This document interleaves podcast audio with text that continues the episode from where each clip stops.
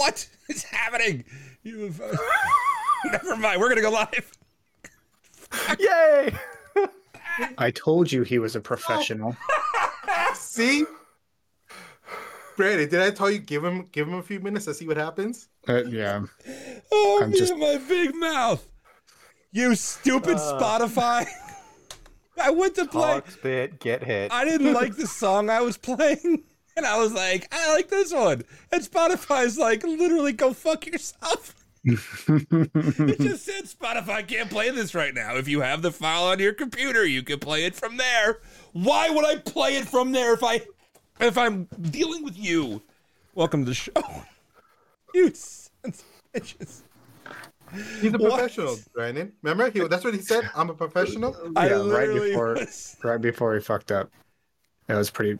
And how was syntax in here before we even went live? Like, what happened? That's wild. he was yeah, waiting was- for us. He was waiting for us to go. I had a whole thing.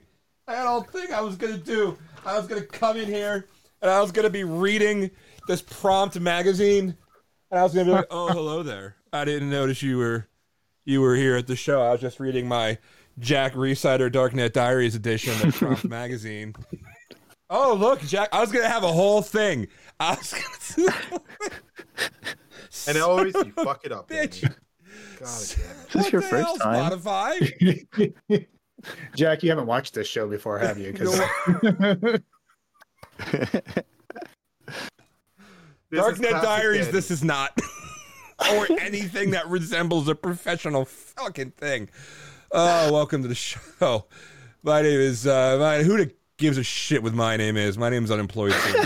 um, I'm joined by, of course, Badcode dot dot dot dot dot dot, dot Horse Tech Brandon and our very esteemed guest, friend of mine for a number of years now, and big big deal here in the uh here not only in the industry but in the hacker community which i tend to think is way more important uh mr jack rhysider what's up man hey, how you doing? dude so happy to have you on and you can witness firsthand that uh from the i think the first time i ever interviewed jack was on like my own stream.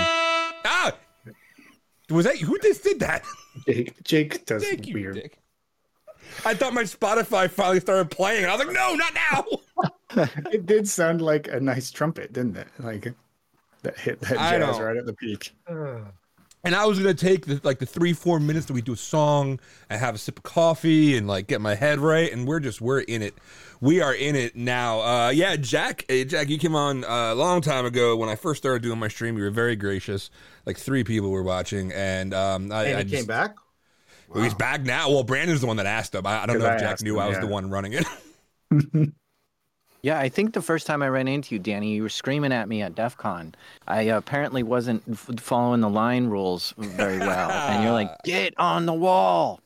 I, I did I did it and in fact tell Jack to make a hole one time. No, um, uh, Jack and I uh, had actually, and this is I'll just come in with one of my favorite stories between. Well, first of all, uh, again, needs no no introduction. Host of Darknet Diaries. Jack, how long have you been doing Darknet Diaries for now? Uh, six years now. Good God, how's that well. been going, man? Do you still Crazy, love it as much as you do as as much as you did when you first started? Yeah, I mean the the stories are fantastic. I love hearing good stories, so I'm getting into some good ones. Yeah, you don't see any. Uh, no, I, I, I, I don't think there's any end in sight for the amount of stories No. that you'll be able to dig Yeah, up. I could tell, slow down with the infosec news. I'm good to go, guys. That's why that's the one thing we don't really touch on here. Like, if we're really like stretching, like, oh shit, we have to do a show and we haven't talked about it, then maybe we'll dig up some news. But Uh, all right, I'm gonna start stop drinking this. With the handle Um, on the- and then- six years, darknetdiaries.com. Uh, now prompt. You did your issue of prompt, which you did. Uh, you've done a couple signings now, right? Like where you had people come out and say, "Hey, I'm going to be sitting here for a while and sign in." We had a giant line at Shmoo, which we- I think we were all super happy about. Yeah, thanks for helping out with that. That was really cool. I was really glad to see a uh, uh, what do what do you call them? NOC goon, No, uh, well, a SOC goon, a SOC goon help out with the with the with the Darknet Diaries uh, line at ShmooCon. Like it was just perfect. you you knew how to handle it perfectly well. Like you were you were the you were the most skilled at that. It was uh it it definitely like, Like- was scratching the itch because I don't get to do it. Uh, you know, I, I, have another eleven. You know, well now we have another six, seven months, but like eleven months in between. That is the one thing that when you go home after that, uh, I mean, this will be my sixth year doing it. Is then you're nobody when you go home, uh, and and you and like. I remember my first year when I when I was doing that. I went to the grocery store and people were just like, um, "Jack brought it up." Dev, Dev likes to count however many times that I bring it up. Um, where I would go to the grocery store and there was people be milling about in front of the in front of the door. And it was it, it give me an aneurysm because like I I'm a, I can't do anything about it. Uh, it's only when I have power when I get power mad with the red shirt. It's Um, like you're a border collie. Like, get in line. Right. right, like I start freaking out, like bi- biting my own haunches if I can't do it. He can't help himself. Oh, See, I there get was- wasn't there an experiment when they um they gave a bunch of people like um like they made them they gave them a bunch of privileges in in a prison and they did this Yeah. whole thing and the power went to the head. Oh, Oh yeah. That I is Okay. classic Danny. completely empathize with that. Um, so I was like, I'm powerless. So then I just I go home and yell at the wall. Um, Jack, how are things? How how how are you? You are so th- this that's this is is that's this is your full time gig now, right? Like it's been for a while, right? Your your your show and everything. Yeah. Yeah, I, w- I mean, to, to back up, I was a uh, network security engineer for 10 years, managing Cisco firewalls and IDSs and SIEMs and monitoring the logs and threat hunting. And um, yeah, after after a while, I got burnt out. I think I think that's where I think I think I got a pretty bad burnout there, right? So so they were like, "You need to build a SOC," and I was like, "All right, cool. We're gonna need this much money and this many heads." And they're like, "Oh, we're only gonna give you like two people, and you got to do it twenty four 7 I was like, "Show me the math on how this is possible." And so to me, the definition of like uh, stress is when you're not given enough resources to do what you need to do, and you're like stretching everything thin. And, and so the stress was just through the roof, and I was just like, "I'm done with this," and that's when I switched over to the podcast um, not making any money on it, but I had a dream that it could, and uh, really just kind of gave it all for like three months, trying to be like, all right, if I give three months of this and see if I can make like ramen type of uh, income, then uh, but then I'll keep going with it. Otherwise, I'll go back to get a different job. So I did get some ramen income in that three months, and just kept it going since then. So you full Wait, so- blown quit quit your job and just and just went whole hog into it. Is that what you're going to say, Doc? Yeah, yeah, but it, it, it wasn't quite making money for a while. It was it was just squeaking by. But it was it was nice to get that first sponsor of like, okay, look, here's proof. Now I just need two sponsors and then four sponsors. So yeah, it's been um, at least a good five six years now of just full time doing it, and and it's going great. Who, Yeah, I who looked- was your first back up. sponsor? Question My first sponsor. Oh my gosh. Well, I mean, I remember just throwing in like, you know, VPN um, affiliate links and stuff to begin with. Sure. because every VPN, you know, service in the world has an affiliate link. but um, yeah, I, I I don't remember who it was. Maybe it was um Nord. the Canary Tools. Ooh, okay. Oh, that would be cool. Canaries. Hamir. Uh, I'm trying to think Yeah. back to some of your old ads that you used to do too, and, and there was definitely a VPN that you that you touted. Were you just Yeah, taking all comers, or were you like, like, were you just like, all right, listen, for right now, I'm going to take whoever comes in, and now you can be a little more discerning. I- yeah, at first I was more discerning, honestly, because I was like, I don't want to support a security product that sucks. Um, everyone's gonna laugh at me, and and so I was really concerned. But um, but but now I'm like, man, there are so many security products, I cannot vet them all, and so I just kind of YOLO throw it out there, and my audience will tell me if they suck after the fact. then I'm like, okay, I'm not renewing with you. But d- now I do have a rule of no VPN sponsors because it's just too many, and they're I can't trust them. Yeah, we don't log anything until we get audited by the feds and show everything that you've been doing for the last ten years. yeah, it's a it's a trust system, and it can't can't be proven by math that you're not logging. You can only just trust that they're doing it. That was always my thing too. Like, well, anyway, wait, Brandon, you had a bunch of stuff that you wanted to get to. I don't want to like. Oh, I was ahead, so. man. So the first thing that I wanted to to mention was it was I'm thinking about like what am I gonna ask Jack? Um, obviously, my my wife just told me that he's my man crush, and she's not wrong. So, um, but what I was gonna say, Jack is on my list of exceptions. That's what I said. And she said, I didn't know we had lists. And I thought, okay, We do now. now we have a conversation. Um, but, but no, I was now gonna, Jack not showing his face on this. Po- now it all makes sense. It's fine. Olivia Munn, Jack Rhysider. That's right. You get to order those. But they're tied Um, for first. So this is Statements perfect. are not sponsored or approved by Tribox. These are independent opinions. all right, Sorry. So Brandon. I was going to tell I- I was going to tell Jack, which now he already understands what kind of show this is. That uh, that he wasn't. He probably hasn't been on any podcasts like this before. But then I remembered that last year at DEF CON, Jack got invited on a podcast with Brian Brushwood. Oh That- my gosh, you you heard that? My goodness, that is a weird sounded one. like it sounded like a total shit show, but it was hilarious. I didn't. I, so I, I wasn't told like what the agenda was of that one. That one I just showed up at a at a studio in Vegas, and um, I thought it. I thought they were interviewing Brian Brushwood. I didn't know they were interviewing me. So I just like sat back, gave him the mic, and then he kept pushing it my way. And I was like, man, you're the you're the celeb here. You've got like a million followers on Twitter and TV shows and stuff. And he just kept pushing it to me. I was like, dude, I don't. What do I have to add here? so it was just so weird. But then I realized uh, at the end, after it was over, that oh no, they're they're going to do two shows, one with me and one with him after. and I'm like, oh, I could have said so much more. So I just was like clueless the whole time. Was there nobody that kind of took your hand and just said, okay, here's what we're doing now? it was just turn it on and go. And those guys were such weirdos that it worked so well to be awkward and strange. Oh yeah, it was. It was like they got into talking about like all sorts of just like gross, weird stuff.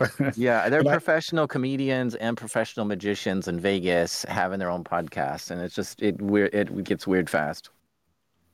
What's it like being on that other end? Like when you so you know, listening anybody who's ever listened to, you know, your show knows that you you are you, like it's very different for me, at least being in the chair, being the interviewer, having the control, kind of knowing what's happening.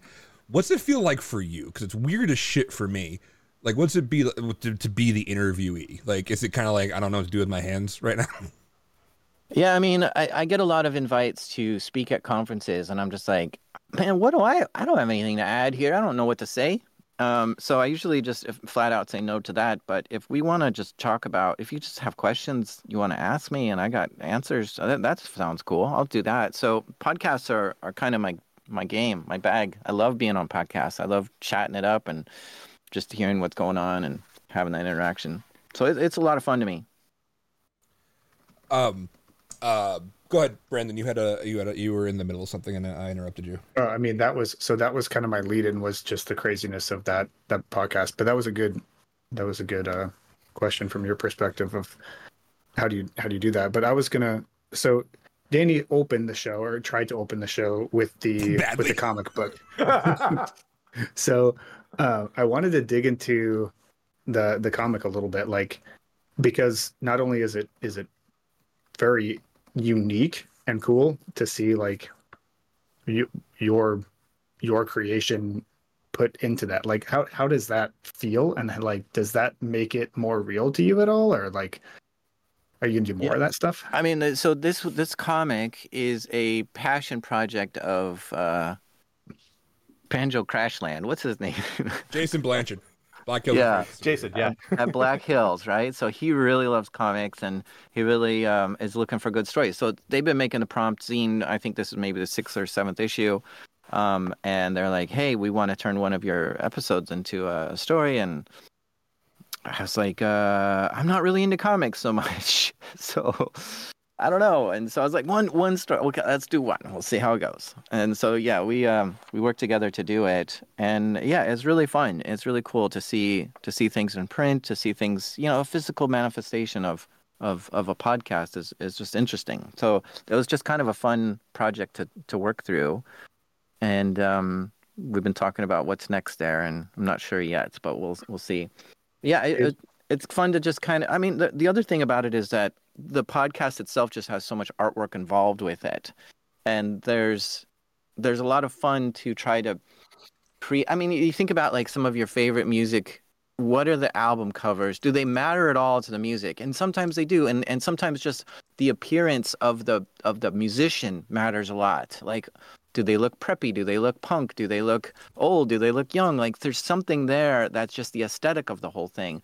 And so when I'm talking to, when I'm working through like the art of the podcast, I want there to be like a a world that you're entering. Uh, I want to captivate you in a new way. I want I want to have a vibe and a and a, a space of I don't know. There's something there that I think is just worth pursuing, and, and and so that's where I'm going with my artwork. Which the comic has a different artist, and I'm not sure if it really maps over effectively, but it, it's fun to uh, just make all kinds of art for a podcast. Now, were you the one that picked Jeremy for marketing for it, or is that the one that Jason wanted? No, I think I picked good like pick. four, and then I left it up to Twitter to vote, like who, which, which one should we turn into a comic, and that was the highest voted. There's, there's a really That was my first. Go ahead, Jake.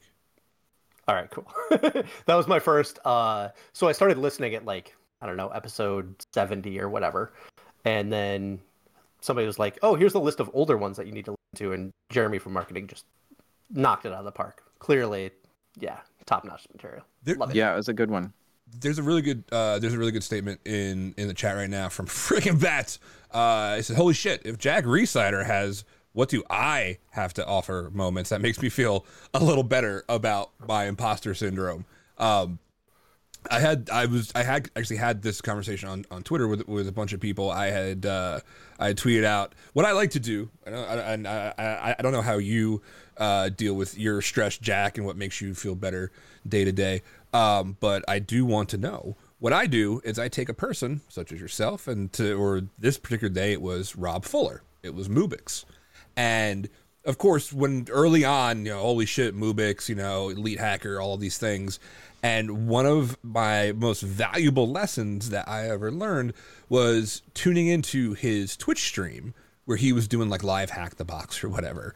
And you expected, yeah, like, you, you know, uh, for me, I have these projections in my head that like he's just going to go pop, pop, pop, right click hack and boom, magic. and he's sitting there like tr- just doing like, up arrow to find the commands because he can't remember and he misspelled shit or he's like struggling with 20 minutes running a scan realizing he had a bad switch in there and i was like he's regular people just like me um you know so Well, he's a regular person. I don't know. Who he's, no it's, I, I know there's different levels of regular people what how do you so like there, there is kind of that thing whether you know it or not i'm sure you do of people come up to you like oh i'm, I'm such a big fan blah, blah blah blah blah. Like i listen to you all the time. Like how do you still you, you, how do you deal with that when you have those moments when you have you know a, like some idea or show notes thing or something's not going right? Like how do you jack rhysider deal with that kind of imposter syndrome? Like do you has it lessened for you over the years six years into your podcast? Has it lessened? Has it increased? Has have you kind of learned to deal with it? Like what's jack do? Yeah, the um, I think the antidote, a- an, an, antidote to imposter syndrome is confidence. So if you know what you're doing, then um, you really feel, you know, you could be bulletproof and be like, no, I'm gonna land my foot right here, and I know for a fact I'm right. And anyone else who, who thinks otherwise, well, we can argue about it, and I'll be happy to to stand here and, and explain why this is right and and if you and so so when you're feeling that way you got you got to be able to point to sources right? You got to be like this is where i learned it and this is who taught it to me and this is how i know this. I've done it myself. I've hit that command. I've pushed that button. I know when not to do this and don't ever do this kind of thing. And so the more experience you have with something the more confidence you get the more you know without a shadow of a doubt that you are right. And when you know you're right and then then then it really does go away. And so that hits me in ways of like when I'm, uh, you know, releasing an episode, and, and these episodes are hitting like 400,000 years now. So it's like, okay, you really got to be right when I'm hitting this many years because if I, if I say anything wrong, there's going to be at least, you know, a, a hundred emails and DMs and all this kind of stuff saying well how wrong actually I was. Jack. Yeah actually well actually happens a lot. Um and and and that that's fine, right? If it's like a common knowledge, and then it's like, well, no, this is what really is. Then okay, I, I'll let that go. But it, but if I was just like flat out wrong on something, that's the stuff that that does bug, bug me. So I do I do get worried sometimes that I didn't do enough research, whatever. And then you know, I just go back and do more research. Like, okay, which parts which parts are are missing, or you know, I. I I, I need to do more research on or whatever, and and the more you you shine a light on those dark places, the more it feels you feel confident. Or, and you know, another thing is, I'll find the common denominator in a lot of arguments or stories and stuff, right? So, if I have you know a guest on and then I give the story to like their their friend and be like, here's the story that they shared me. Um, is there is there any facts to it? And they're like, no, there's this is all lies or something. I'll be like, oh, what's the common denominator? What did you what do you agree on happened, and what does he agree on what happened? And we'll just land on that, and then at least both sides can find, yeah, well, we were both there at the same time. That that much we can agree on. okay, cool. We were Uh, both right, in so- the state of Nevada at the same Yeah. time. Yeah, so you, you you you don't you don't go too far out on a limb. You find you know sor- truth more source towards the trunk of the tree, and then you're like, okay, we can land here, and nobody's going to dispute that. If I start getting really wild with it, then then there's disputes. I mean, there's disputes even if you're completely right too. So, I mean, Oh Yeah. it's internet. It's true. Yeah. There was another. I mean- there, there was another uh, uh, uh, thing in the chat that, that I, I wanted to get to that that I think um, really really speaks to the core of what you do. It came from syntax. Um, I have given my mom Darknet Diaries episodes to kind of explain what I do for a living. That's a Yeah. powerful, powerful sentiment. Well, you know what? There's there's something here where I was working in the SOC, and my manager came to me and he's like, you know, if we got a breach, I don't think it would be that bad. I think we'd recover. I'm like, whoa, whoa, whoa! I clearly have not taught you anything. Uh, Like, uh, gosh, I'm so upset that you said that. Like, he said it in front of my whole team too, and I was just like, this is the most demoralizing thing you could have said to us. Like, why are we even trying?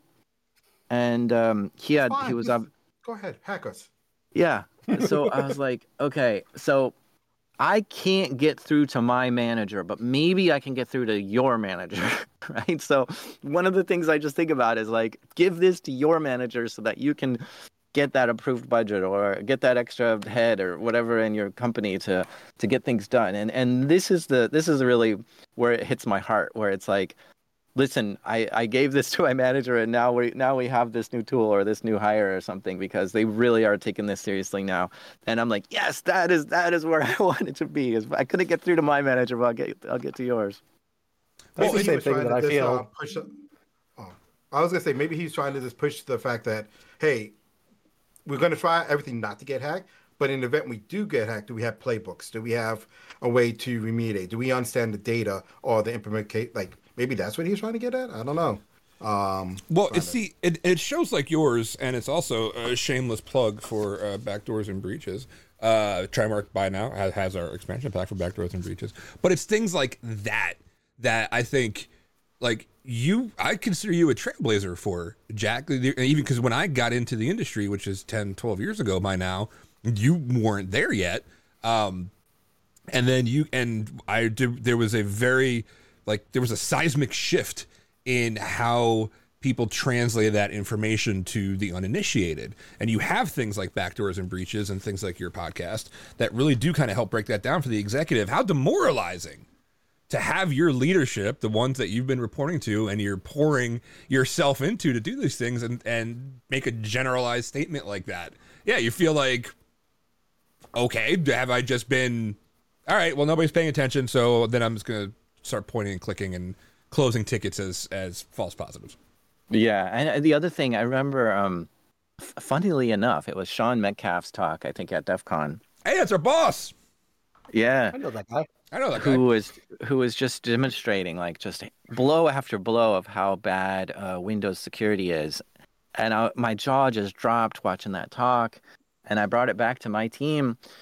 Um, actually, the Windows team, right, the infrastructure team. I was like, "You guys need to get in here for this." And I'm not d- delivering this to the security team. We already know. You, I've got with the whole infrastructure team here, so I brought them in, and it was. I really tried this like tip of the arrow kind of uh, talk because because Sean just blew my mind with it, right? And I was like, okay, guys, listen, here are the commands. I, I can't remember what it is, but to, to see your password, to see who's logged in, to get like this extra eh, privilege. And I was doing it live in our environment, and they and they were so mad. They were so mad. They were like, "Well, well, well, hold on. Doesn't Linux have any problems? Why are you picking on Windows?" I'm like, "Oh, they do. They, we've got shell shock and bug bash and or whatever. You know, it's like well, there's a ton of things." but but we got to work on Windows today. Today's the day we're gonna fix Windows, and uh, this this I think carries over. Like this was before I was making the podcast, but this carries over into. I love this. I love this way of storytelling where it just when you hear it, your jaw drops and you're just like, "What? I can't believe this. This is happening." Right. So if you were gonna ask me like, "Where does your storytelling come from?" It's it's from coming home from DEF CON, bringing it to the team, and be like, "Oh, I've got such a great presentation for you. You're you're never going to believe what I have to share. How how have you found? So when when you would go to those things, um, what was the best way? Like, would you then go back? Uh, like, part, some of the best trainings that I've been to, I would um, I would uh, uh, take that back and say, okay, now we're going to schedule a thing, and we're all going to sit and have a workshop or whatever. How, yeah. how did you bring that information back to your team? Yeah, we we we did uh, lunch and learns all the time, right? So every month somebody would have to do it. And it was a lot of like, not it kind of thing, but we just like, no, everyone's got to do one. So, you, you know, it come like, I think a lot of times I'd to go to these conferences and they'd say, well, we're not going to, we're not going to pay you to go or whatever. We don't, we don't pay our engineers to go to conferences. And I'm like, okay, cool. I'm going to go and I'm not going to bring anything back for the team. And then I'd come back and they're like, how'd it go? And I'm like, not telling you. None of your business.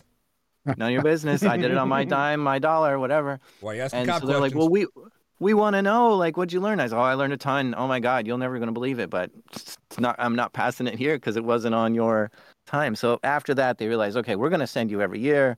We're gonna we're gonna make sure that you bring back information and all this kind of stuff. So after a while, they really liked all the stuff that I was bringing back because I was doing, you know, big recaps and debriefs and and stuff like that. I mean, to me, it, it is fun to I mean, you go there and you pretty much crap your pants at DEF CON. Like, I can't believe this is happening. This that someone could do this. Yeah, that was my reaction. Like, it was mine was my first was DC twenty four, and just the, from the second that that was at Bally's, I think. And the second that I walked into where like the villages and stuff were, and like the general contest floor, and there's just uh, P.S. Low is not following. Thank you. Um, nice. And you just walk in and you're like, oh shit. like I it, like you had a th- thought of what it might be from maybe it's like the entire movie of hackers or whatever but it's it's it's and I think you know it's it'll be 10 years soon of like I still haven't done it the same way twice right? Like there's things you can do that you and there's new things consistently. Like what are your summer like when you're roaming around I've had a chance to roam around with you at least once. Um one of my favorite stories uh, that I tell all the time is uh, Jack and I uh, had met at uh, Chandelier Bar in Paris, and and then we started walking around the actual conference, and we're walking through the big contest area where all the villages and, things were, and he had put and uh, there were a bunch of Darknet Diary stickers, big pile of them were on this bar stool type table. And we walked past, and as we were coming back, there's this kid who was like taking all of them and Jack just stopped. Like we, we kind of looked at each other, we kind of laughed, and Jack stopped and was like, "Oh, like you do you listen to that show?" He's like, "Are you kidding?" He goes, I, I my entire office listening to this. I'm taking all these stickers back to my my people, and like I love that show." And he's like, "Oh, well, I'm Jack," and they stood and talked for about five ten minutes. Like I love that story.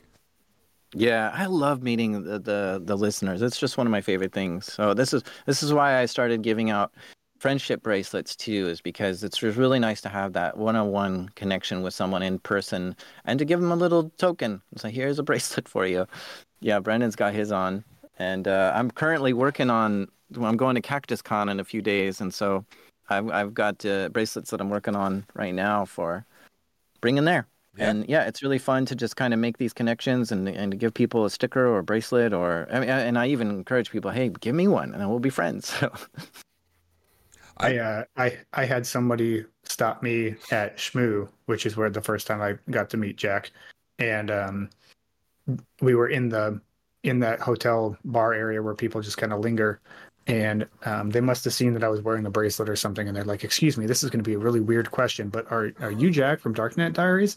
and I kind of giggled, yes. and I said no. Um, but that guy is right there, and because you were just right around the corner, like yeah. around the piano, and uh, and I was like, "Come here, like I'll let you do." And he was like, he he freaked out, and it was so, it was so cool. And I was like, "Nah, Jack's a cool guy." He's Yeah, yeah, that piano was fun. I, I actually played a song on it. You know Yeah. how to play? I played one song when I played it there. what, what, what song was it? Imagine by John Lennon. Oh, see, man of many talents. Good one. And you know, honestly, we should all tell uh, people that we're Jack because Jack does not walk around. First of all, anybody listening who listens to this later or whatever, Jack doesn't take pictures. He takes. Well, I'll, I'll let Jack say what you take. You don't take face selfies. You do another really fun thing. What is that? Yeah, I mean, it started where a lot of so many people were asking me, like, "Can I do photo?" No, no, you can't. I don't want any photos of me. And eventually, someone said, "Well, what about a shoe photo?" And I was like, "What?" And I was like, "That's the strangest thing, but if that's what you're into," and it worked out. It was so nice. It was like, let's pick. We have all our feet together and our bracelets or our hands or whatever, and it almost seems like an Instagram, like fun, uh, friends kind of thing and I was like, "This is great." And so the shoe photo stuck, and um, now, uh, now I don't. What horse? Explain this to me, okay? you, uh, you, you tweeted. No, you, you linked in I don't know what you did, but you're like, today on Trimarc Twitch Happy Hour, we have the man, the myth, the shoe collection, Jack Rhysider. Oh, yeah. So where do you get this shoe collection Yeah. thing? Danny actually said that, like he may show his shoes, and I was like, okay, cool. I am well on board with that. I love that. So, so yeah. the so so since I had my shoes like taken photo like so many photos of my shoes, I was like, crap, I gotta I gotta level up with my shoes here. I I can't just like wear my dirty old sneakers. So I went onto Nike's website and because my my branding for Darknet Diaries is like red, white, and black, and I was like, Nike, give me a red, white, and black shoe, and they're like, well, sorry, we're out of them or something. So I was like, what's going on? They they have this ability on Nike's website to design your own shoe. Like you get the shoe, and then they're like, "What color do you want?" And we can make the, the swoosh this color, the bottom this color, the tongue this color, the thread. I was like, "What?" So I got to hand pick all the designs, uh, like the, all the colors of the entire shoe, to make like a perfectly Darknet Diaries branded shoe. So just for these shoe photos to like look at least cool. Because like oh that's a recognizable shoe I know Jack's shoe, and make it unique. But since then, now I'm like super addicted to like designing my own shoes, and I've been going on to Nike's website like all the time now. I've made three different like custom shoe designs, and it is become. I do have like a shoe collection at this point, so it's so weird that you even mentioned that. Well, it's because when we were talking, uh, I, said, "Hey, by the way, like I was fully prepared for you not to be on video at all because I know you." And I was like, I don't know, but he's been doing these shoot selfies for a while now. I think a while, or like that's the first time I heard about you doing it was at Shmoo. Because our boss Sean was like, "Oh, you think we get a picture with Jack?" And I was like, "Yeah, his laces." Um, so I was like, I don't know, maybe you would have a camera focused down at your feet for an entire interview. I don't know. That's what I would have thought of. This is much more like you with the like the uh like with with the with the with the glitchy black and white is makes much more sense. I don't know why I, my brain was like, yeah, I'm gonna point this at my feet. Like this is my OnlyFans feed. Yeah, Yeah. like lockpick lawyer, but for shoes. Yeah, you want to a when picture my shoes that, I and my like, feet? uh, you better subscribe. When Danny mentioned you had a camera underneath your desk, I was like, uh, I think that's a different type of uh, channel, Danny. I assumed I didn't say I knew we had one. Like I just have secret knowledge that Jack has cameras under his I don't desk. know. The way you said it kind of was kind of interesting. um, there was before we can gets roll the creepier, tape back. uh, Matt, and, Matt in chat uh, had said that Jack, you're the reason that he got into the business, and I was like, well, what's the first episode you you ever heard? His first episode I heard was probably 2019.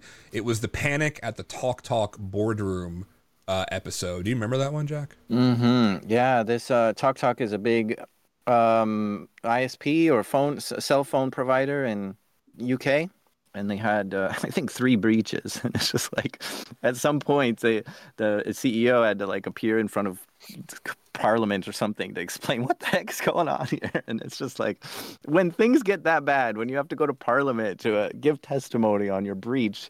I think that's worth the story. So that's what that was an early one. It was it's nice because I had there's just so much audio from the testimony that I was I was just like giddy listening to all that audio. Like wow, listen to listen to this. This are this is amazing to to hear people talk about cybersecurity and, and legislation and all this is wild. So it's just really fun to go through that and put that into an episode. And he, he said, fast forward five years, and I'm buried in red team ops now. So he heard that Matt heard that episode. Matt's always in our, our chat, so had said that. Um, you had always said, and this is one of the questions, uh, uh, Brandon, you had uh, put this uh, one of our in our show notes. Like you always say that Darknet was invented because you wanted to make the kind of show that you wanted to listen to. What does Jack? What does Jack Rhysider listen to? Yeah, I mean, before this, I was listening to This American Life, Radiolab, 99% Invisible, and I love this storytelling that draws you into the the dumbest thing ever that you don't care about, but for some reason you care about it because the way the story is unfolding, you're just like, no, I need to know how many feathers are in that pillow or whatever. like it's just the stupidest thing, but you're hooked. And I'm like, how is this so cool? And then, of course, you know, the other half of my podcasts are all cybersecurity news. And I'm like, there's some big stories here. Who's somebody needs to like merge the two together? And I, I tried to get other people to do it, but nobody would listen to me. So I was like, crap, I got to do this myself. So yeah, I started reading. I read the books uh, that those storytellers would, would write, right? So like uh, Ira Glass and Roman Mars and this kind of thing. They've written some some how to craft audio stories and started from there to figure out how to do good storytelling, and shaped it into what it is. So, was Jack, gonna I just long- I had, Okay. I had the realization recently, and you talking about that that um, what you're doing is journalism. Like I thought at first it was basically just creating awesome stories and retelling things. Do, do you consider yourself a journalist at this point? Sure, but uh, I tried to get tickets into South by Southwest, and they're like, "You are not a journalist." So, uh, the uh, so yeah, I mean, it's it's it's interesting what journalism is. I mean, when I first started, I was like, okay, wh- give me like a journalism podcast, a journalism class. Like, there's got to be like how to journalism YouTube channel, right? And there there's just there's not a certificate or a de- I guess there are degrees in it, but like what are you learning in the degree and and how do you like officially become a journalist like where's the where's the line there well i i did speak to one of my um you know was somebody who somebody who i listened to a lot uh, was Dina Temple-Raston on from npr she did a lot of um uh, terrorist uh, cover news, news coverage, and I, I meet her every year now at DEF CON. She's always there, and she is she is initially like officially granted me, uh, you're a journalist. I give you full journalism uh, accolades.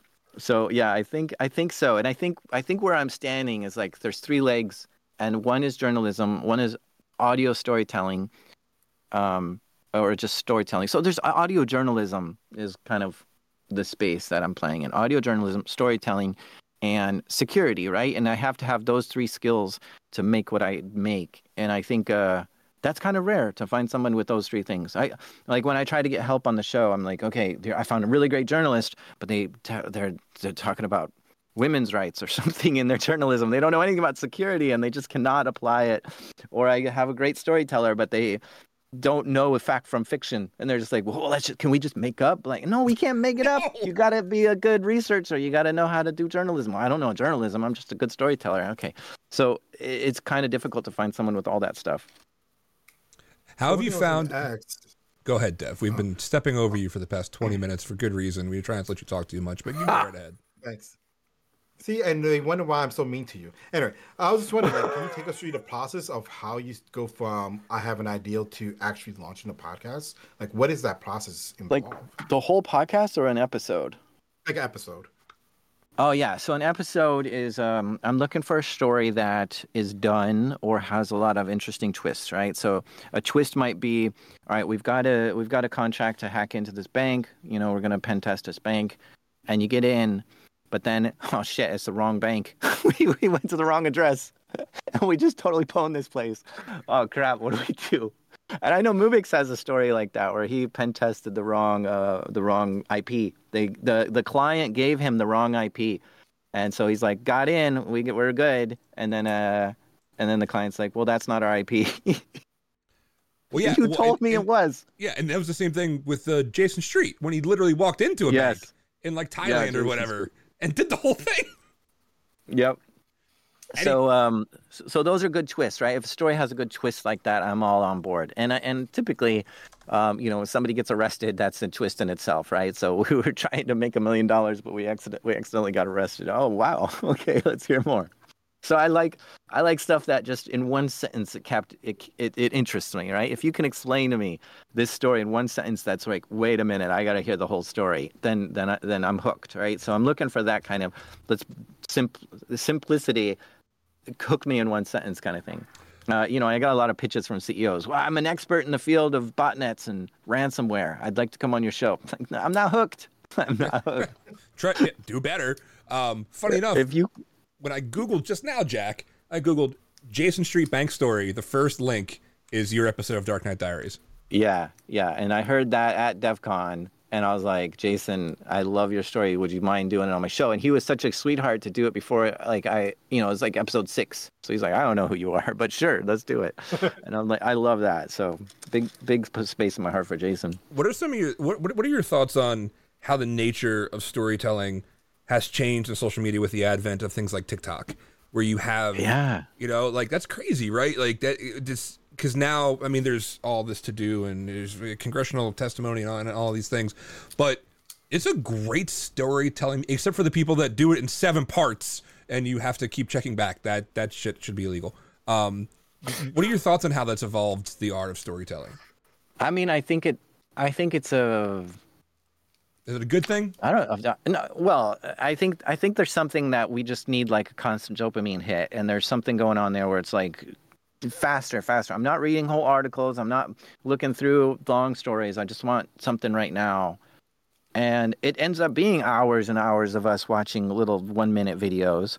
And, it, and we really could probably benefit more from just watching a movie we've been really wanting to watch or uh, an educational show to learn something or whatever but we end up stuck there. And i think there's just maybe there's a flaw in our operating system of just next next next we we we i don't know there's there's something there. But but i i obviously don't play in that space. I'm like i got a one hour long story for you and i want you to strap in and hang out with me for a while. And i think a lot of people appreciate that right? They're just like nope i, I want to get out of that grind of one minute stories and get into something that has more depth and more meaning and has more nuance and lots of texture and characters. And i think people really like that. For that one hour story that people are sitting with you and taking that journey with you on that one hour that they're sitting for me it's in an airplane most times or it's you know driving to the gym and I'll and I'll digest it in these little 20 minute increments. How long how actually long because this always surprises people and it shocks the crap out of them. How long does a one hour episode take for you to spend time on? To, to I mean, a good solid two weeks, and I have a team now to uh, like send him stuff. Say, hey, go. Like when I narrate, I'm like the worst narrator. I'll I'll say everything two, three, four times because I just can't get it out of my mouth clearly. I stutter and and mm-hmm. flub it up and screw things up and can't pronounce names. And I'm like, uh, what? Uh, how do you say this name? And I have to go and look it up. And okay, okay, I think I got it, and I still can't say it. So, so there's a lot of editing that has to go on that I give to people. But yeah, a solid two weeks. So at least uh, 60 hours of work to put together a one hour episode. It's insane to and for that level of quality even for this little paltry show that we do um it is you know we sit here and we record it and things but the the editing and all of these things like there is a lot that it has to at some point become half labor of love and half obsession to Oh, like, yeah, for have sure. to keep doing that what do you do Yeah. when you're done Danny, please. We all know you just go export to audio. upload. no i do so stuff um He cuts the part where I talk ahead of time out, and then and then he uploads it. I So, have to edit. I've spent so much time, Jack, like recognizing the waveform of Dev's voice just to know what to edit quickly. like they they each have a, like little peaks and valleys, and I can identify Dev's. I'm I'm getting ready to try to write something to just do it automatically for it. When you're sick. Thanks sick, for making thanks for making fun of my disability. yeah, Thanks. yeah, no problem. That's, that's what I'm here for. When you're Oh, man. sick of doing the thing that you're doing, right, like what is like what do you do to wind down? Like what do you do when you're like I can't possibly hear my voice anymore? I, I can't possibly re-record this stupid line for the 800th time. How do you unwind? Like how, how do you Yeah. just be like this is my I mean, I I procrastinate just as much as everyone. When the, when when things are like, oh man, this is a hard thing I need to do. I'm just gonna do it later. That there's this wall that's hard to get over, and you and every time when you get to it, and you're just like, well, that wasn't so bad. I should have just did it a week ago when I was when I 1st had it on my desk. Um, and so you know, you you kind of remember that next time of like, you know, last time I remember struggling with this and it wasn't so bad. So let me just get it out of the way now, and hopefully you can. But yeah, I think um I think when I'm playing video games is when I realize I'm depressed, right? there's so there's a couple of clues. So if I'm playing I only watch movies and play video games when I'm sick or depressed. And so there's something going on there. If if something's if something's going on, then I'm like, okay, there's a clue here. But the other clue is the music. I have this um I listen to a lot of music, right? And I have this kind of arc in my music where if um if I'm in depression, I I have this this, this arc, I suppose. Um, it's like first I'll listen to old. I, at the beginning of the depression, I'll start listening to old music I li- I loved in high school, and it's mm-hmm. like uh, it just brings me back to this comforting time of when life was great and the future was bright, and I just want to remember the good old days. And it, and it, it's it's there's something nice about that. And if I if I stay there for a while, and then it goes into like women singers like Adele or something like this where Stevie it's like Nicks heartbreaking songs. Stevie Nicks then I know, when you know I'm down in the I'm down in the shit. Yeah, yeah. Then then I know, okay, I'm gonna I'm going through some depression here. And then it always ends up with Tool. Tool always gets me through it where I'm just like, okay, I'm done with this. Mm-hmm. I'm ready to move on. I'm busting through walls and I'm getting past it and I'm and I'm going forward to uh, get out of this uh, this muck I'm in. And and uh, yeah, I've noticed that at least three times in my life where I I go through like this month long period of this music cycle. Mine's uh mine's shows, mine's old shows. Like so, right now I've, I've been kind of in it for the past couple weeks or so. Uh, Scrubs, I will go through every single season from the beginning. You walk into a room and I'm watching season two of Scrubs, like, hey Danny, you, you need to talk? Do you need a hug? Um, That's interesting. Have Have you gotten used? Because I I've just recently, maybe in the past few years, like actually come to embrace the sound of my own voice during editing. Matt had said, I don't know about y'all, but I loathe the sound of my own voice on recording, even when others tell me it's good. Have you gotten used to yours yet? Yeah, yeah, I've gotten used to mine. I don't know if I ever hated my voice, but there was a time where I wanted my voice to sound a specific way and I, what I, initially I wanted my voice to sound like Rami Malek in Mr. Robot, right? Mm. And so I actually was like trying and I couldn't do it, and so I went to a voice coach and I was like, "What's how how's this guy talk?" And they're like, "Oh, that guy's got severe um, insomnia." like, "Oh, oh, okay." So I stayed up till like 3 a.m. and was like super tired. I was like, "These are true stories from the dark side." Talk about method I, acting, Jesus. That's yeah, that's it. That's the one. I tried and it was just exhausting. So I was like, okay, I'll never be able to reach that. And so I did. I did try on a ton of voices. I tried on Ira Glass's voice and uh, Malcolm Gladwell's voice and all these different voices to even styles of like Radiolab has this real fast beat cut in and out of the out of the guest and jump around to different music and sound effects and stuff. And I tried all these different styles to try them all on to just feel is this where I want to be? Obviously, staying up till 3 a.m. trying to do this is not where I want to be, right? So at the end of all this, I took all the pieces that I love the most, and is what's weird about it is that it feels like my na- normal natural voice when I'm talking, but I had to go through this whole process to find that that's okay. And and now I now I feel like okay, well we're at this comfort level of this is cool. You can just use this voice. Now I'm taking it to new levels of being silly with it. Like uh, one episode, I, I acted like I threw down my headphones and walked out of the room in the middle of like to, talk with someone, and it was it was all scripted and stuff. But the the idea here is that I'm really playing with this voice on this character of listening to these stories and being into it and like like I I always imagine that the way I do the show is that I'm at a bar talking to my friend, a really good friend of like, oh my gosh, I have this crazy cybersecurity story. And by the way, the person who was there is right here next to me. Here, tell him, tell him your story. Tell him, tell him how it happened. So it's it's this more casual delivery and not so much this, you know, maybe historical journalism style of today on Darknet Diaries, we're going to talk about this and that. You have the it's, sing uh, songy voice where we say now after these commercials or the radio 105 the X everything right, you know that kind of shit. yeah, so I, I developed my own style that's different than than I think most people. we had and I had the same thing. So I did radio for a number of years, and any any baby jock when they first start out is going to yell.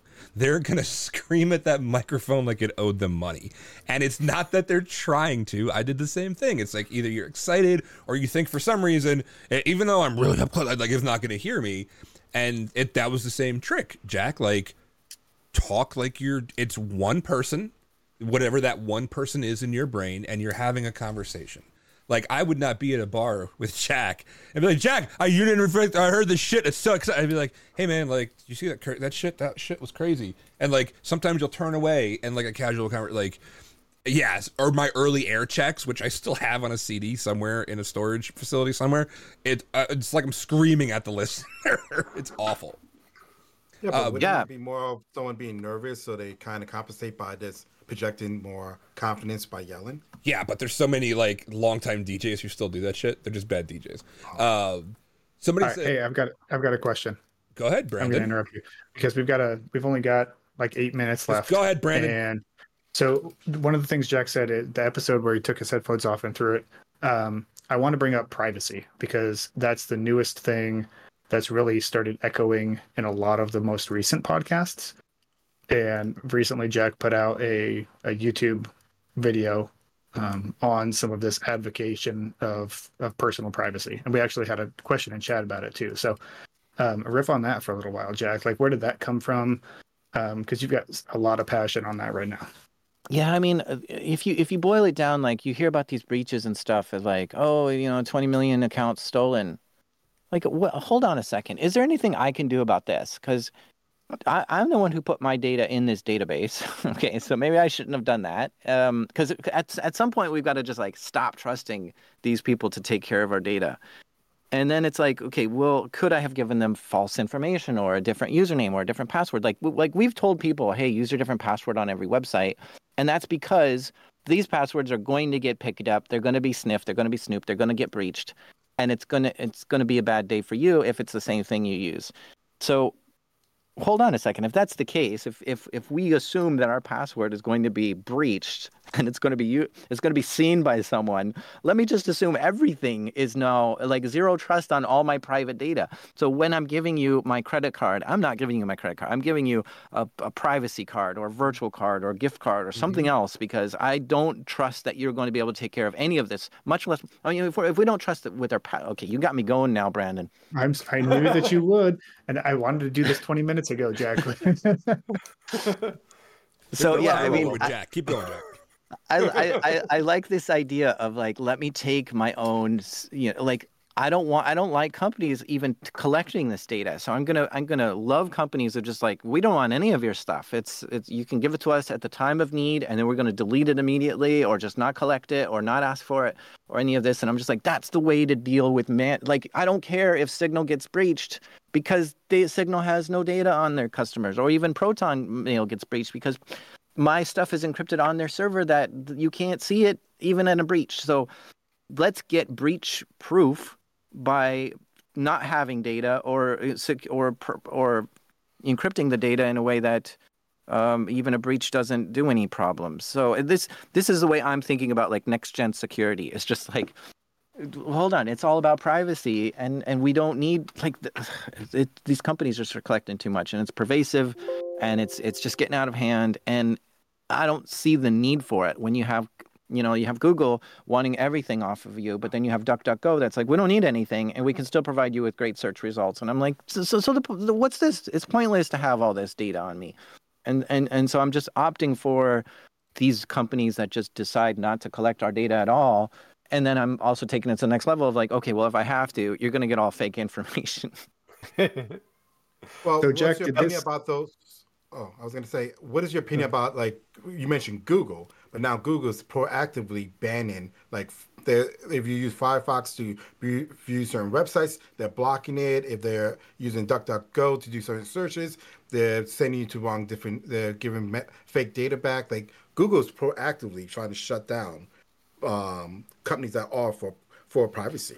And like, I'm just curious what your opinion is about. Yeah, it- I mean, I heard this term the other day called like privacy washing, and I love it because it's like g- places like Google and Apple are redefining what the word privacy is and trying to tell you, no, we take your privacy seriously, and here are the steps we do. It's like, no, no, no, no, no, no, none of that is privacy. You've reinvented the word. This is not privacy. You can look into my life and see everything. That's not private. You're not respecting my privacy at all.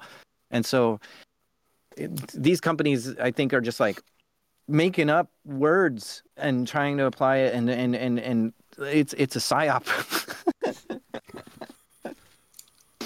So was there was there a specific event that or or episode that you were that you were getting ready to put out that that really triggered you on this? Or is this more of like a like a gradual something that you've noticed over time and like just gotten more and more fired up about it?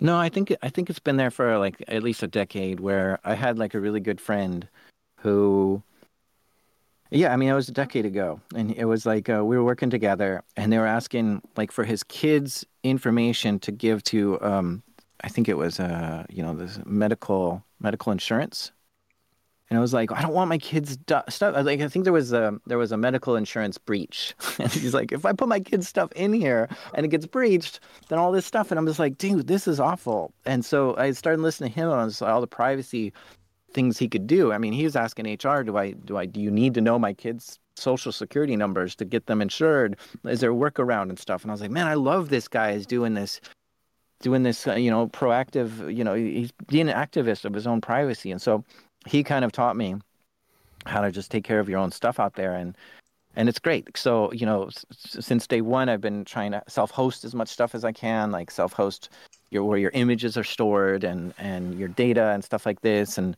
try not to use as many cloud devices and yeah it, it just take control of your own stuff. So it's it, i think it's been that way since a long time. Um but yeah it it doesn't I don't know if there's any catalyst that recently, but it just seems like it's getting worse and worse, and I need to be louder and louder.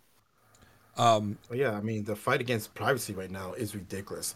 Um, they're just pushing for everything for them to data mine and data broker, sell your stuff, and it's just like, really, like for you to even do anything, you need to be connected to the cloud or connected to some infrastructure that's listening to you, or you know, taking your data and selling it to whoever knows. I I just posted in, in the chat one of my favorite, not only people but privacy advocates is Whitney Merrill. Whitney, uh, she was actually on. We had her on the podcast when I, when we were at Shmoo, not this past year but the year before. Um, so she's one of those ones that are constantly beating the drum on it. Um, Jack, we're running out of time, man. I wish I could have you for three hours, but I know you're also super busy. So we're winding it down. What we like to do towards the end of this is we like to close some stuff out uh, with we try to do it. What's the like? How was your week? Like any wins this week? Things like that. If you had an awful week, you're free to vent about that too. So I'm going to let you think about that for a couple of minutes while we go around to my co-hosts here, and they t- say their thing, and you say, you know, whatever. If you had a good win this week or just whatever. So Jake, go right ahead. Oh, uh, so uh, for a long time, we've wanted to have uh, nested group diagrams in our reports indicating how groups are nested within other groups, which is terrible in Active Directory and creates these things where like half of your company has domain admin and you don't know why. Uh, and I spent yesterday and today creating uh, a thing to automate that and create little PNG images. I'm going to release that uh, probably this weekend as a module on our Trimarc GitHub, but it uses PowerShell and nothing else. Um, so yeah, it's it's. I guess it does use Microsoft Edge, but it just was very fun to work in and and get working. So yeah, that's my win. Uh, Also, by the way, uh, Also- in chat, why do I always catch this at the end of the stream? I don't know. Poor time management. However, yep, that's why. this is recorded. We're on Spotify. We're also on YouTube. You, you, you can you can replay it. It's fine. I have one other win, which is calling out Danny for his lack of mustache. All right, listen, real quick. We're going late, folks. I was really hoping Yeah. you would get away with this. So, I I consider. Fuck. I it's just been like we talked about. It's just been one of those weeks, right? Like where I'm watching Scrubs at night and just praying for the days just to keep going.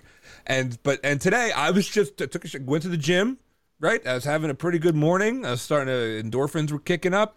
Get out of the shower. I was like, I gotta trim. Right, I gotta trim. Well, I left on the last guard that I use, which I only use for the sides of my face to get and I I started on one side of my mustache and I was like son of a bitch you cliche asshole. I just so it's like half of my stuff was gone. But my son also this has to do with my son too. I was like, well, I can't I was gonna rage and just shave it all. But my son was very upset. He's eight and a half years old. He was upset when I when I cut my beard to the length it is now. So I'm trying to grow it back out to make the lad love me again. So I was like, well, I can't do the whole thing and go scorched earth. So I had to cut the mustache. I don't think it looks I mean, bad. It doesn't look bad. It, It looks it's just good. bad. It's, yeah. You look like Oh, a it- typical predator. That's all. You son of a bitch. All right, listen, it I'm, detracts from your missing eyebrow. I'm gonna skip Dev this round. Uh, uh Brandon, how, what's your win this week? A yeah. I mean, this I, I always say this, but um, so this is my win today. It's fantastic. I will add, um, I did switch to using the Brave um, uh, browser now, so I haven't fully uninstalled Chrome yet, but I'm about to. So I'm trying to be a little bit more private, inspired from um, from our host here. So That's great. And Jack, how was your week, man? Do you have any wins this week? Um, I got so it's going off with Brandon there. I got some uh, privacy upgrades myself. I got a. Um, I'm I'm gonna be ripping my SIM card out of my phone soon and just using a Wi-Fi hotspot everywhere I go.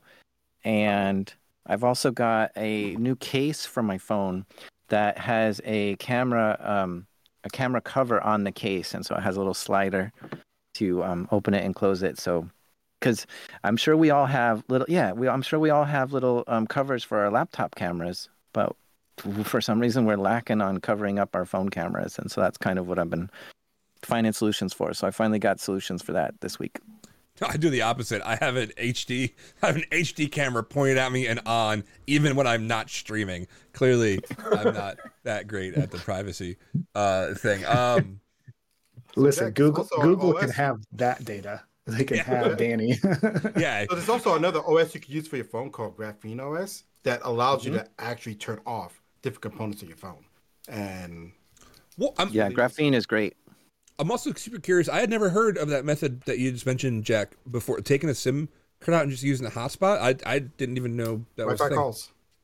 Yeah, yeah. So you can do you know Wi-Fi calling, but um, the the SIM card itself is going to be tracking, you know, triangulating where you're what towers you're connecting to, and then saying, oh, there's your phone number, that's where you've been, and all this sort of thing. But when you're using Wi-Fi calling, it'll track your Wi-Fi hotspot, but it won't know exactly where your phone is coming from. So it's it's an it's extra degree of extra work to find where you're la- where you're at. But the other thing that I learned about recently is that like if you're on a VPN on your phone, which I like having a VPN all the time, the the SIM card's like screw that. I'm not sending no VPN. so it just skips the VPN altogether and just sends all kinds of data to your to your uh, um, you know self provider because it's a baseband network. It's not even on the TCP/IP, right? So it's like we got our own network here, and so I'm forcing everything through the VPN through it through it. So so if I'm connecting to some phone, it's like, boy, this guy's coming from France. Right. no, that's I. It's just every time I talk to, especially people like you, Jack, I realize how easy I would be to find and kidnap. Um, that's why I try to lift heavy weights, so I'm not that easy. Because once you get me, you got to lift me up. Um, Same. so anyway, Jack, thank you so much, man. This was. Uh, it's always a pleasure to talk You really to you. is I'm. skipping me. Wow. Uh, yeah, I really am skipping you. I, I, what I a don't give a shit what your week was like, Dev.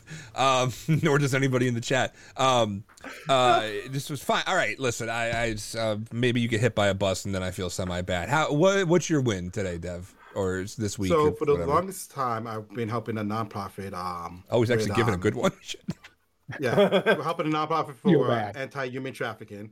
Oh, um. I'm actually converted that tool into something that I am actually using now as my daily driver for laptops and everything.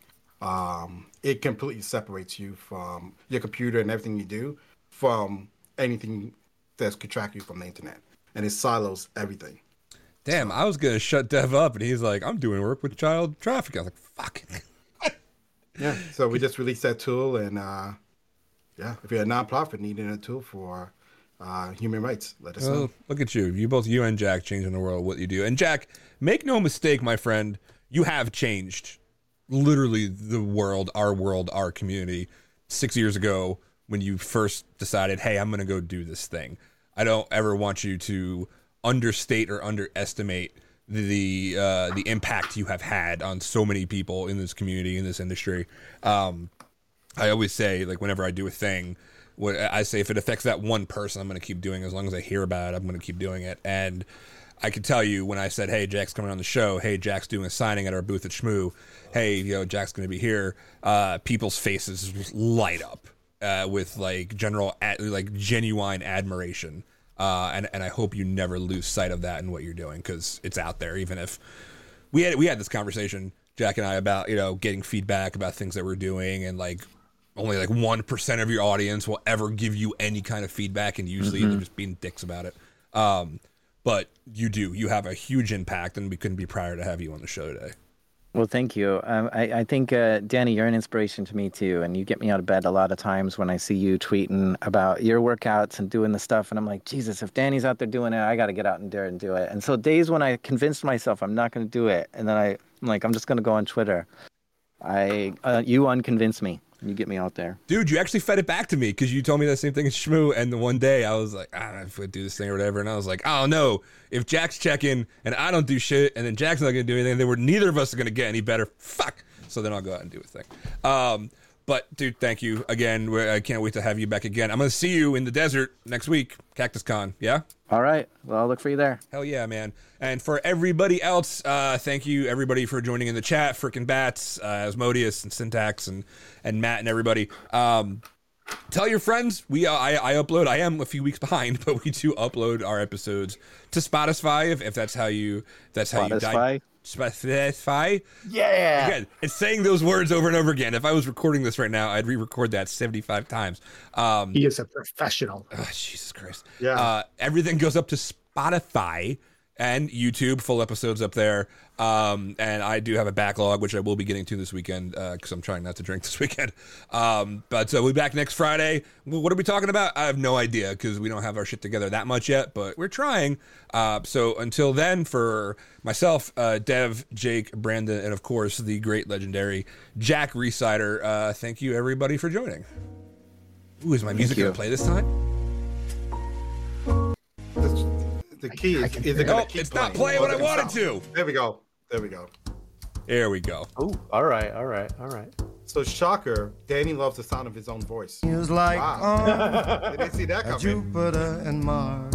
I hate this show. In other words, Let's say you were the one who said it. Hold the my of voice. I hand. listen to it to fall asleep at Mary and wake In up. other Frank Sinatra for everybody to close out the show. I'm just going to talk over Dev because I want to hear Frank kiss and not Dev. me.